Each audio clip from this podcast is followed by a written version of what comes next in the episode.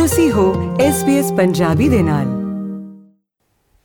ਹਾਜ਼ਰੀਨ, ਬੜੀ ਹੀ ਖੁਸ਼ੀ ਹੁੰਦੀ ਹੈ ਜਦੋਂ ਸਾਡੇ ਭਾਈਚਾਰੇ ਦੇ, ਪੰਜਾਬੀ ਭਾਈਚਾਰੇ ਦੇ ਬੱਚੇ ਪੰਜਾਬੀ ਦੇ ਵਿੱਚ ਹੀ ਨਾਮਣਾ ਖੱਟਦੇ ਹੈਗੇ ਆ ਪੰਜਾਬੀ ਦੇ ਜਿਹੜੇ ਐਗਜ਼ਾਮਸ ਵਗੈਰਾ ਹੁੰਦੇ ਆ ਇਹਨਾਂ ਦੇ ਵਿੱਚ ਮੱਲਾ ਮਾਰਦੇ ਆ ਅਸੀਂ ਹਰ ਸਾਲ ਹੀ ਤੁਹਾਨੂੰ ਐਚਐਸਸੀ ਦੇ ਪੰਜਾਬੀ ਦੇ ਵਿੱਚ ਟੌਪ ਕਰਨ ਵਾਲੇ ਸਿੱਖਿਆਰਥੀਆਂ ਨਾਲ ਮਿਲਾਉਂਦੇ ਰਹਿੰਦੇ ਹਾਂ ਤੇ ਇਸ ਸਾਲ ਵੀ ਇੱਕ ਨਹੀਂ ਬਲਕਿ ਦੋ ਬੱਚਿਆਂ ਨੇ ਐਨਐਸਡਬਲਿਊ ਦੇ ਐਚਐਸਸੀ ਐਗਜ਼ਾਮਸ ਦੇ ਵਿੱਚ ਪੰਜਾਬੀ ਦੇ ਵਿੱਚ ਟੌਪ ਕੀਤਾ ਹੈ।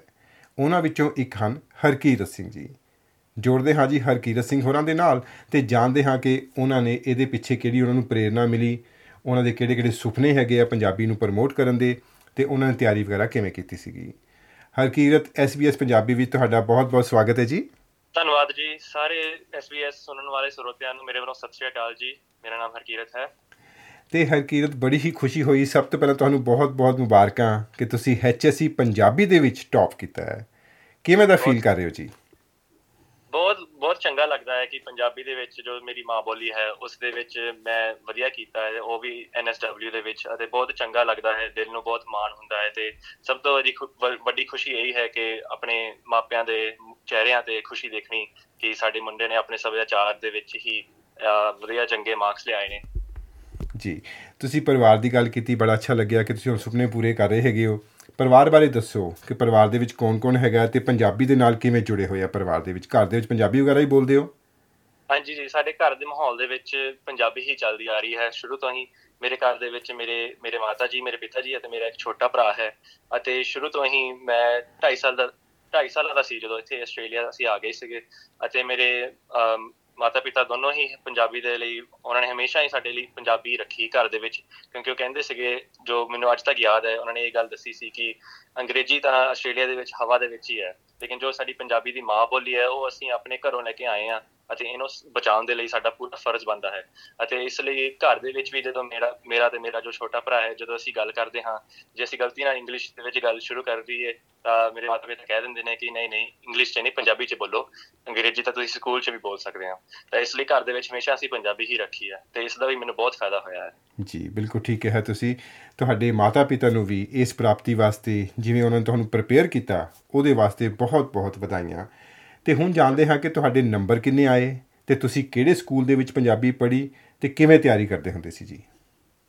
ਮੇਰੇ ਐਚਐਸਸੀ ਦੇ ਵਿੱਚ 9999 ਨੰਬਰ ਆਏ 100 ਦੇ ਵਿੱਚੋਂ ਅਤੇ ਮੈਂ ਸੈਟਰਡੇ ਸਕੂਲ ਕਮਿਊਨਿਟੀ ਲੈਂਗੁਏਜ ਦੇ ਵਿੱਚੋਂ ਪੰਜਾਬੀ ਸਿੱਖੀ ਅਤੇ ਇਹ ਇੱਕ ਸ਼ਨੀਵਾਰ ਨੂੰ ਹਰ ਸ਼ਨੀਵਾਰ ਨੂੰ 3 ਘੰਟੇ ਦੀ ਕਲਾਸ ਹੁੰਦੀ ਸੀਗੀ, ਜੋ ਮੇਰੇ ਆਮ ਸਕੂਲ ਤੋਂ ਅਲੱਗ ਸੀ। ਮੇਰਾ ਆਮ school Patrician brothers college Blacktown ਸੀ ਅਤੇ Saturday community Saturday school of community language ਦੇ ਵਿੱਚ ਮੈਂ ਪੰਜਾਬੀ ਪੜ੍ਹੀ ਅਤੇ ਇਸ ਦੇ ਵਿੱਚ ਪੜ੍ਹਨ ਦੇ ਪੜ੍ਹਨ ਦੇ ਵਿੱਚ ਮੈਂ 9ਵੀਂ ਤੋਂ ਸ਼ੁਰੂ ਕੀਤਾ ਸੀਗਾ 9ਵੀਂ ਦੇ ਅੱਧ ਦੇ ਵਿੱਚੋਂ ਅਤੇ 9ਵੀਂ ਦੇ ਅੱਧ ਤੋਂ ਲੈ ਕੇ ਮੈਂ 12ਵੀਂ ਤੱਕ ਕੰਪਲੀਟ ਕੀਤੀ ਸੀਗੀ ਅਤੇ 12ਵੀਂ ਦੇ ਵਿੱਚ ਮੇਰੇ ਟੀਚਰ ਦਾ ਨਾਮ ਮਿਸ ਜੀਵਨਜੋਤ ਕੌਰ ਸੀ ਅਤੇ ਉਹਨਾਂ ਦੇ ਵੀ ਇਸ ਇਸ ਸਕਸੈਸ ਦੇ ਵਿੱਚ ਬਹੁਤ ਵੱਡਾ ਹੱਥ ਰਿਹਾ ਹੈ ਕਿਉਂਕਿ ਉਹਨਾਂ ਨੇ ਵੀ ਇਸ, ਮੇਰੀ ਇਸ ਜਰਨੀ ਦੇ ਵਿੱਚ ਬਹੁਤ ਸਪੋਰਟ ਕੀਤੀ ਅਤੇ ਮੈਨੂੰ ਬਹੁਤ ਕੁਝ ਪੰਜਾਬੀ ਬਾਰੇ ਸਿਖਾਇਆ ਅਤੇ ਹਮੇਸ਼ਾ ਸਾਨੂੰ ਪ੍ਰੇਰਣਾ ਦਿੱਤੀ ਅਤੇ ਸਾਡੀ ਸਾਰੀ ਕਲਾਸ ਹੀ ਉਹਨਾਂ ਦੇ ਬਲਬੂਤੇ ਤੇ ਇਸ ਸਕਸੈਸ ਨੂੰ ਕਾਬੂ ਕਰ ਸਕੀ। ਜੀ। ਤੁਸੀਂ ਦੱਸਿਆ ਕਿ ਤੁਹਾਡੇ 99 ਨੰਬਰ ਆਏ 100 ਦੇ ਵਿੱਚੋਂ। ਤੁਸੀਂ ਜਾ ਕੇ ਉਹਨਾਂ ਨੂੰ ਪੁੱਛਿਆ ਨਹੀਂ ਵੀ ਇੱਕ ਨੰਬਰ ਕਿੱਥੋਂ ਕੱਟਿਆ ਗਿਆ ਮੇਰਾ? ਨਹੀਂ ਜੀ ਪੁੱਛਿਆ ਨਹੀਂ ਲੇਕਿਨ ਕੀ ਪਤਾ ਇਧਰੋਂ ਇਧਰੋਂ ਨਹੀਂ ਪਰ ਬਹੁਤ ਵੱਡੀ ਗੱਲ ਹੈ 99 ਨੰਬਰ ਆਣੇ ਬਹੁਤ ਵੱਡੀ ਗੱਲ ਹੈ ਜੀ। ਬਹੁਤ ਬਹੁਤ ਮੁਬਾਰਕਾਂ। ਇਹਦੇ ਵਾਸਤੇ ਤੁਹਾਡੇ ਟੀਚਰਸ ਨੂੰ ਵੀ ਜੀਵਨਜੋਤ ਕੌਰ ਜੀ ਨੂੰ ਵੀ ਸਾਡੇ ਵੱਲੋਂ ਮੁਬਾਰਕਾਂ ਪੇਸ਼ ਕਰਨਾ। ਅਸੀਂ ਕੋਸ਼ਿਸ਼ ਕਰਾਂਗੇ ਉਹਨਾਂ ਨਾਲ ਗੱਲਬਾਤ ਕਰਨ ਵਾਸਤੇ ਵੀ। ਤੇ ਤੁਸੀਂ ਹਫ਼ਤੇ ਦੇ ਵਿੱਚ ਕਿੰਨਾ ਕੁ ਟਾਈਮ ਪੰਜਾਬੀ ਵਾਸਤੇ ਸਪੈਂਡ ਕਰਦੇ ਹੁੰਦੇ ਸੀ? ਆਪਣੇ ਟਾਈਮ ਨੂੰ ਮੈਨੇਜ ਕਰਨ ਦੇ ਲਈ, ਪੰਜਾਬੀ ਲਈ ਮੈਂ ਹਰ ਰੋਜ਼, ਹਰ ਹਫ਼ਤੇ ਦੇ ਵਿੱਚ ਆਪਣਾ ਫਰਾਈਡੇ ਪੰਜਾਬੀ ਦੇ ਲਈ ਡੈਡੀਕੇਟ ਕਰਦਾ ਸੀਗਾ ਹਰ ਸ਼ੁੱਕਰਵਾਰ। ਕਿਉਂਕਿ ਪੰਜਾਬੀ ਹਮੇਸ਼ਾ ਸੈਟਰਡੇ ਨੂੰ ਹੁੰਦੀ ਸੀਗੀ, ਸ਼ਨੀਵਾਰ ਨੂੰ ਅਤੇ ਜੋ ਮੇਰਾ ਹੋਮਵਰਕ ਸੀਗਾ, ਜੋ ਕੰਮ ਸੀਗਾ, ਮੈਂ ਉਸ ਸ਼ੁੱਕਰਵਾਰ ਦੇ ਦਿਨ ਨੂੰ ਉਹ ਪੰਜਾਬੀ ਦੇ ਲਈ ਦਿੰਦਾ ਸੀ। ਕਿਉਂਕਿ ਜੋ ਮੇਰਾ ਆਮ ਸਕੂਲ ਦਾ ਜੋ ਪੜ੍ਹਾਈ ਦਾ ਸੀ ਕੰਟੈਂਟ ਉਹ ਵੀ ਕਾਫੀ ਭਾਰੀ ਸੀ। ਤਾਂ ਉਸ ਲਈ ਉਹ ਜਿਹੜਾ ਹਿੱਸਾ ਸੀ ਹਫ਼ਤੇ ਦਾ ਪਹਿਲਾ ਹਿੱਸਾ ਉਹ ਮੈਨੂੰ ਉਸ ਲਈ ਰੱਖਣਾ ਪੈਂਦਾ ਸੀ। ਲੇਕਿਨ ਮੈਂ ਦੇਖਿਆ ਕਿ ਪੰਜਾਬੀ ਦੇ ਲਈ ਮੈਨੂੰ ਸ਼ੁੱਕਰਵਾਰ ਜਿਵੇਂ ਉਸ ਉਸ ਦੇ ਲਈ ਦਿੰਦਾ ਤਾਂ ਪੰਜਾਬੀ ਮੇਰੀ ਸੋਹਣੀ ਪੜੀ ਜਾਂਦੀ ਸੀ। ਅੱਛਾ। ਤੇ ਕੀ ਕੀ ਤਿਆਰੀ ਕਰਦੇ ਸੀ? ਸ਼ੁੱਕਰਵਾਰ ਦਿਨ ਵਾਲੇ ਦਿਨ ਤੁਹਾਡਾ ਕੀ ਸਕੇਜੂਲ ਹੁੰਦਾ ਸੀ ਪੰਜਾਬੀ ਵਾਸਤੇ? ਪੰਜਾਬੀ ਵਾਸਤੇ ਜੇ ਕੋਈ ਮਿਸ ਨੇ ਹੋਮਵਰਕ ਅਸਾਈਨ ਕੀਤਾ ਹੋਮਵਰਕ ਕਰਨਾ ਜੋ ਲਿਸਨਿੰਗ ਦੇ ਕੋਈ ਰਿਕਾਰਡਿੰਗਸ ਹੋਣ ਤਾਂ ਲਿਸਨਿੰਗ ਨੂੰ ਸੁਣਨਾ ਕਈ ਵਾਰੀ ਜੋ ਜੋ ਮੇਰੀ ਸਭ ਤੋਂ ਵੀਕਨੈਸ ਸੀਗੀ ਉਹ ਸੀ ਰੀਡਿੰਗ ਪੰਜਾਬੀ ਦੇ ਵਿੱਚ ਅਤੇ ਇਸ ਲਈ ਮੈਂ ਹਮੇਸ਼ਾ ਅਖਬਾਰ ਪੰਜਾਬੀ ਦੀਆਂ ਅਖਬਾਰਾਂ ਪੰਜਾਬੀ ਦੀਆਂ ਕਿਤਾਬਾਂ ਪੜ੍ਹਦਾ ਸੀ। ਮੈਨੂੰ ਯਾਦ ਹੈ ਕਿ ਸਾਡਾ ਇੱਕ ਸਾਡਾ ਜੋ ਇੱਕ ਅਸਾਈਨਮੈਂਟ ਸੀ ਉਸ ਦੇ ਲਈ ਮੈਂ ਮਹਾਰਾਜਾ ਰਣਜੀਤ ਸਿੰਘ ਜੀ ਦੀ ਪੁਸਤਕ ਲਈ ਸੀ ਮਿਸ ਕੋਲੋਂ ਅਤੇ ਉਹ ਮੈਂ ਪੜ੍ਹਦਾ ਹੁੰਦਾ ਸੀ ਅਤੇ ਉਸ ਤੋਂ ਜਾਣਕਾਰੀ ਪ੍ਰਾਪਤ ਕਰਦਾ ਸੀ। ਕਈ ਵਾਰੀ ਆਨਲਾਈਨ YouTube ਤੋਂ ਵੀਡੀਓਜ਼ ਹੁੰਦੀਆਂ ਸਨ ਜੋ ਮਹਾਰਾਜਾ ਰਣਜੀਤ ਸਿੰਘ ਜੀ ਦੇ ਦੀ ਵਿਲੱਖਣਤਾ ਬਾਰੇ ਦੱਸ ਦੱਸਦੀਆਂ ਸਨ ਅਤੇ ਉਹਨਾਂ ਵਿੱਚੋਂ ਜੋ ਵੋਕੈਬੂਲਰੀ ਮਿਲਦੀ ਸੀ ਸ਼ਬਦਾਵਲੀ ਮਿਲਦੀ ਸੀ ਮੈਨੂੰ ਉਹਦੇ ਨਾਲ ਮੇਰਾ ਬਹੁਤ ਫਾਇਦਾ ਹੁੰਦਾ ਸੀ ਕਿਉਂਕਿ ਉਸ ਦੇ ਨਾਲ ਜੋ ਮੇਰੀ ਪੰਜਾਬੀ ਬੋਲੀ ਸੀਗੀ ਉਹ ਵੀ ਉਹ ਚ ਵੀ ਵਾਧਾ ਹੁੰਦਾ ਸੀ ਅਤੇ ਜੋ ਮੇਰੀ ਰੀਡਿੰਗ ਦੀ ਸਪੀਡ ਸੀਗੀ ਉਹਦੇ ਵਿੱਚ ਵੀ ਫਾਇਦਾ ਹੁੰਦਾ ਸੀ। ਠੀਕ ਹੈ। ਤੁਸੀਂ ਦੱਸਿਆ ਹਰਕੀਰਤ ਕਿ ਤੁਸੀਂ Patricia boys sorry Patricia brother school ਦੇ ਵਿੱਚ ਗਏ ਹੋ। ਇਹ ਪ੍ਰਾਈਵੇਟ ਸਕੂਲ ਹੈਗਾ? ਹਾਂਜੀ ਇਹ ਪ੍ਰਾਈਵੇਟ ਸਕੂਲ ਸੀ। ਤੇ ਇਹਦੇ ਵਿੱਚ ਪੜ੍ਹਦੇ ਹੋਏ ਤੁਹਾਨੂੰ ਕੋਈ ਮੁਸ਼ਕਲ ਤਾਂ ਨਹੀਂ ਆਈ ਪੰਜਾਬੀ ਨਾਲ ਜੁੜਦੇ ਹੋਏ ਜਾਂ ਆਪਣੇ ਸੱਭਿਆਚਾਰ ਨੂੰ ਆਪਣੀ ਆਇਡੈਂਟੀਟੀ ਨੂੰ ਮੇਨਟੇਨ ਕਰਦੇ ਹੋਏ ਕੋਈ ਮੁਸ਼ਕਲ ਤਾਂ ਨਹੀਂ ਆਈ? ਨਹੀਂ ਸਗੋਂ ਮੇਰਾ ਮੰਨਣਾ ਹੈ ਇਸ ਤੋਂ ਉਸ ਤੋਂ ਉਲਟ ਹੋਇਆ ਸੀ ਕਿਉਂਕਿ ਜੋ ਮੇਰਾ ਸਕੂਲ ਸੀ ਪ੍ਰਾਈਵੇਟ ਸਕੂਲ ਸੀ ਲੇਕਿਨ ਉਸ ਦੇ ਵਿੱਚ ਮਲਟੀ ਡਾਈਵਰਸਿਟੀ ਬਹੁਤ ਸੀਗੀ। ਸਾਡੇ ਪੰਜਾਬੀ ਮੁੰਡੇ ਵੀ ਉੱਥੇ ਕਾਫੀ ਪੜ੍ਹਦੇ ਸਨ। ਅਤੇ ਜੋ ਮੇਰੇ ਪੰਜਾਬੀ ਦੋਸਤ ਉੱਥੇ ਸਨ ਉਹਨਾਂ ਵਿੱਚੋਂ ਕਈ ਪੰਜਾਬੀ ਸਕੂਲ ਮੇਰੇ ਨਾਲ ਪੜ੍ਹਦੇ ਸਨ। ਅਤੇ ਉਸ ਸਕੂਲ ਦੇ ਵਿੱਚ ਵੀ ਅਸੀਂ ਜੋ ਡਾਈਵਰਸਿਟੀ ਸੀਗੀ ਕਲਚਰ ਦੀ ਸੱਭਿਆਚਾਰ ਸੀਗਾ ਉਸ ਨੂੰ ਸਾਰੇ ਸੈਲੀਬ੍ਰੇਟ ਕਰਦੇ ਸਨ।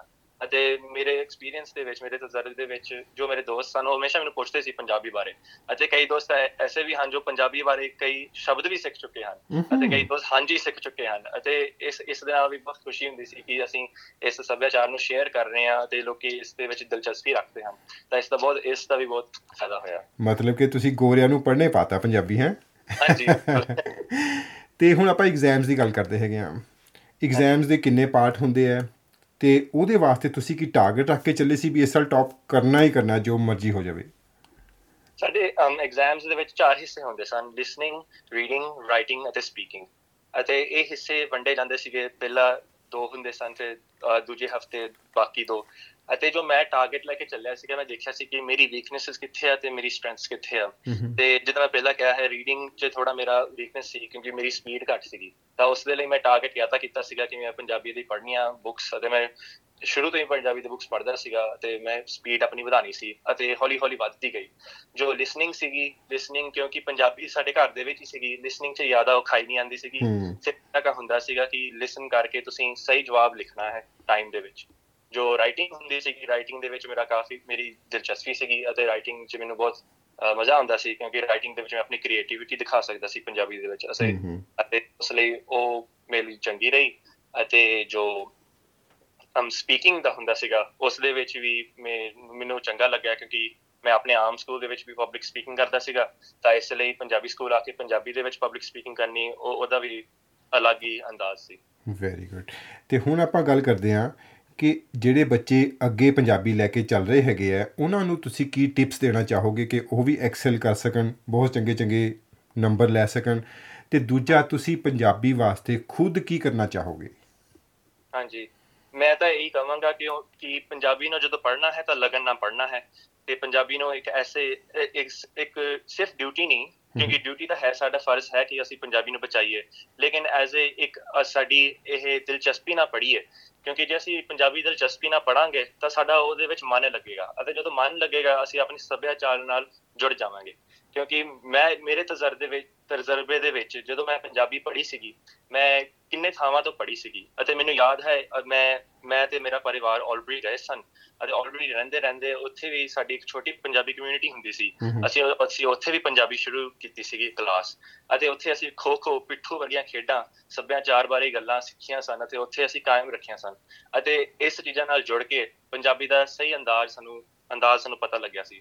ਅਤੇ ਤਾਂ ਇਸ ਮੇਰਾ ਮੇਰਾ ਐਡਵਾਈਸ ਇਹੀ ਹੋਵੇਗਾ ਫਿਊਚਰ ਦੇ ਸਟੂਡੈਂਟਸ ਨੂੰ ਪੰਜਾਬੀ ਦੇ ਸਟੂਡੈਂਟਸ ਨੂੰ ਕਿ ਤੁਸੀਂ ਲਗਨ ਦੇ ਨਾਲ ਪੜੋ ਅਤੇ ਪੰਜਾਬੀ ਦੇ ਵਿੱਚ ਉਹ ਜੋ ਮਿਠਾਸ ਹੈ ਉਸ ਨੂੰ ਬਚਾ ਕੇ ਰੱਖੋ। ਅਤੇ ਜੋ ਮੈਂ ਕਰਨਾ ਚਾਹੁੰਦਾ ਹਾਂ ਪੰਜਾਬੀ ਦੇ ਲਈ ਅੱਗੇ ਤਾਂ ਮੈਂ ਯੂਨੀਵਰਸਿਟੀ ਦੇ ਨਾਲ ਨਾਲ ਜੇ ਛੋਟੇ ਬੱਚਿਆਂ ਨੂੰ ਪੰਜਾਬੀ ਪੜ੍ਹਾ ਸਕਾਂ ਖਾਲਸਾ ਸਕੂਲ ਹੈ ਪੰਜਾਬੀ ਦਾ ਉੱਥੇ ਪੜ੍ਹਾ ਸਕਾਂ ਤਾਂ ਉਹ ਉਹ ਚੰਗਾ ਹੋਵੇਗਾ। ਅਤੇ ਇੱਕ ਹੋਰ ਉਪਰਾਲਾ ਜੋ ਮੈਂ ਸ਼ੁਰੂ ਕੀਤਾ ਹੈ ਉਹ ਹੈ ਕਿ ਗੁਰਬਾਣੀ ਦੀ ਜੋ ਲਗਾ ਮਾਤਰਾ ਦੀ ਵਿਲੱਖਣਤਾ ਹੈ ਉਸ ਦੇ ਉੱਪਰ ਮੈਂ ਛੋਟੀ ਜੀ ਪ੍ਰੈਜੈਂਟੇਸ਼ਨ ਬਣਾਈ ਹੈ। ਅਤੇ ਕਿਉਂਕਿ ਮੈਂ ਇਹ ਇਹ ਵੀ ਮੰਨਣਾ ਹੈ ਕਿ ਜੋ ਸਾਡੀ ਸਿੱਖੀ ਹੈ ਜੋ ਸਾਡਾ ਧਰਮ ਦੇ ਨਾਲ ਜੁੜੀ ਹੋਈ ਹੈ ਪੰਜਾਬੀ ਉਸ ਨੂੰ ਵੀ ਜੇ ਅਸੀਂ ਰੱਖੀਏ ਤਾਂ ਸਾਡੇ ਸਾਡਾ ਜੀਵਨ ਸੁਧਰ ਜਾਵੇਗਾ। ਠੀਕ ਹੈ ਜੀ। ਤੇ ਹਰਕੀਰਤ ਚਲਦੇ ਚਲਦੇ ਇਹ ਦੱਸੋ ਕਿ ਤੁਸੀਂ ਫਿਊਚਰ ਦੇ ਵਿੱਚ ਕੀ ਬਣਨਾ ਚਾਹੋਗੇ? ਕੀ ਤੁਹਾਡੇ ਸੁਪਨੇ ਹੈਗੇ? ਤੇ ਯੂਨੀਵਰਸਿਟੀ ਦੇ ਵਿੱਚ ਤੁਹਾਨੂੰ ਐਡਮਿਸ਼ਨ ਲੈਣ ਲੱਗਿਆ ਪੰਜਾਬੀ ਦਾ ਕੀ ਲਾਭ ਮਿਲ ਸਕਦਾ ਹੈ? ਫਿਊਚਰ ਦੇ ਵਿੱਚ ਯੂਨੀਵਰਸਿਟੀ ਦੇ ਵਿੱਚ ਮੈਂ ਮੈਡੀਸਿਨ ਪੜ੍ਹਨਾ ਚਾਹੁੰਦਾ ਹਾਂ ਅਤੇ ਮੇਰਾ ਸੁਪਨਾ ਹੈ ਕਿ ਮੈਂ ਡਾਕਟਰ ਬਣਾ ਡਾਕਟਰ ਬਣਾ ਨਿਊਰੋਲੋਜੀ ਪੜ੍ਹਾਂ। ਅਤੇ ਪੰਜਾਬੀ ਦਾ ਇਸ ਦੇ ਵਿੱਚ ਬਹੁਤ ਹੀ ਫਾਇਦਾ ਹੋਇਆ ਹੈ, ਕਿਉਂਕਿ ਐਚਐਸਸੀ ਦੇ ਵਿੱਚ ਜੋ ਲੈਂਗੁਏਜਸ ਹੁੰਦੀਆਂ ਹਨ, ਉਹਨਾਂ ਦਾ, ਉਹਨਾਂ ਦੀ ਬਹੁਤ ਮਹਾਨਤਾ ਹੁੰਦੀ ਹੈ, ਉਹਨਾਂ ਦਾ ਬਹੁਤ ਅਹਿਮੀਅਤ ਹੁੰਦੀ ਹੈ। ਕਿਉਂਕਿ ਪੰਜਾਬੀ ਨੇ ਮੇਰੇ ਲਈ 5 ਐਕਸਟਰਾ ਬੋਨਸ ਪੁਆਇੰਟਸ ਜੋ ਹੈ, ਉਸਨੇ ਦਿੱਤੇ ਹਨ ਅਤੇ ਪੰਜਾਬੀ ਦੇ ਵਿੱਚ ਵਧੀਆ ਮਾਰਕਸ ਲਿਆ ਕੇ ਉਸਨੇ ਜੋ ਮੇਰੀ ਬਾਕੀ ਸਬਜੈਕਟਸ ਦੇ ਮਾਰਕਸ ਸੀਗੇ ਉਹਨਾਂ ਨੂੰ ਵੀ ਐਨਹਾਂਸ ਕਰ ਦਿੱਤਾ ਹੈ। ਅਤੇ ਇਸ ਕਾਰਨ ਪੰਜਾਬੀ ਦਾ ਬਹੁਤ ਹੀ ਫਾਇਦਾ ਹੁੰਦਾ ਹੈ ਅਤੇ ਮੈਂ ਸਾਰੇ ਸਟੂਡੈਂਟਸ ਨੂੰ ਕਹਾਂਗਾ ਜੇ ਤੁਸੀਂ ਪੰਜਾਬੀ ਜਾਣਦੇ ਹੋ ਸਿੱਖਦੇ ਹੋ ਤਾਂ ਪੰਜਾਬੀ ਜ਼ਰੂਰ ਇੱਕ ਆਪਣਾ ਐਚਐਸਸੀ ਸਬਜੈਕਟ ਲਵੋ ਕਿਉਂਕਿ ਪੰਜਾਬੀ ਦੇ ਨਾਲ ਤੁਹਾਡੇ ਮਾਰਕਸ ਬਹੁਤ ਹੀ ਜ਼ਿਆਦਾ ਲਾਭ ਲੈਣਗੇ। ਠੀਕ ਹੈ ਜੀ। ਬਹੁਤ ਬਹੁਤ ਧੰਨਵਾਦ ਗੱਲਬਾਤ ਕਰਨ ਵਾਸਤੇ ਹਕੀਰਤ ਤੇ ਨਾਲੇ ਸਾਡੇ ਵੱਲੋਂ ਬੈਸਟ ਵਿਸ਼ੇਸ਼ ਤੁਹਾਡੇ ਫਿਊਚਰ ਦੇ ਸੁਪਨਿਆਂ ਵਾਸਤੇ। ਬਹੁਤ ਬਹੁਤ ਧੰਨਵਾਦ ਜੀ। ਸਾਰੇ ਸਰੋਤਿਆਂ ਸੁਣਨ ਵਾਲਿਆਂ ਨੂੰ ਬਹੁਤ ਬਹੁਤ ਧੰਨਵਾਦ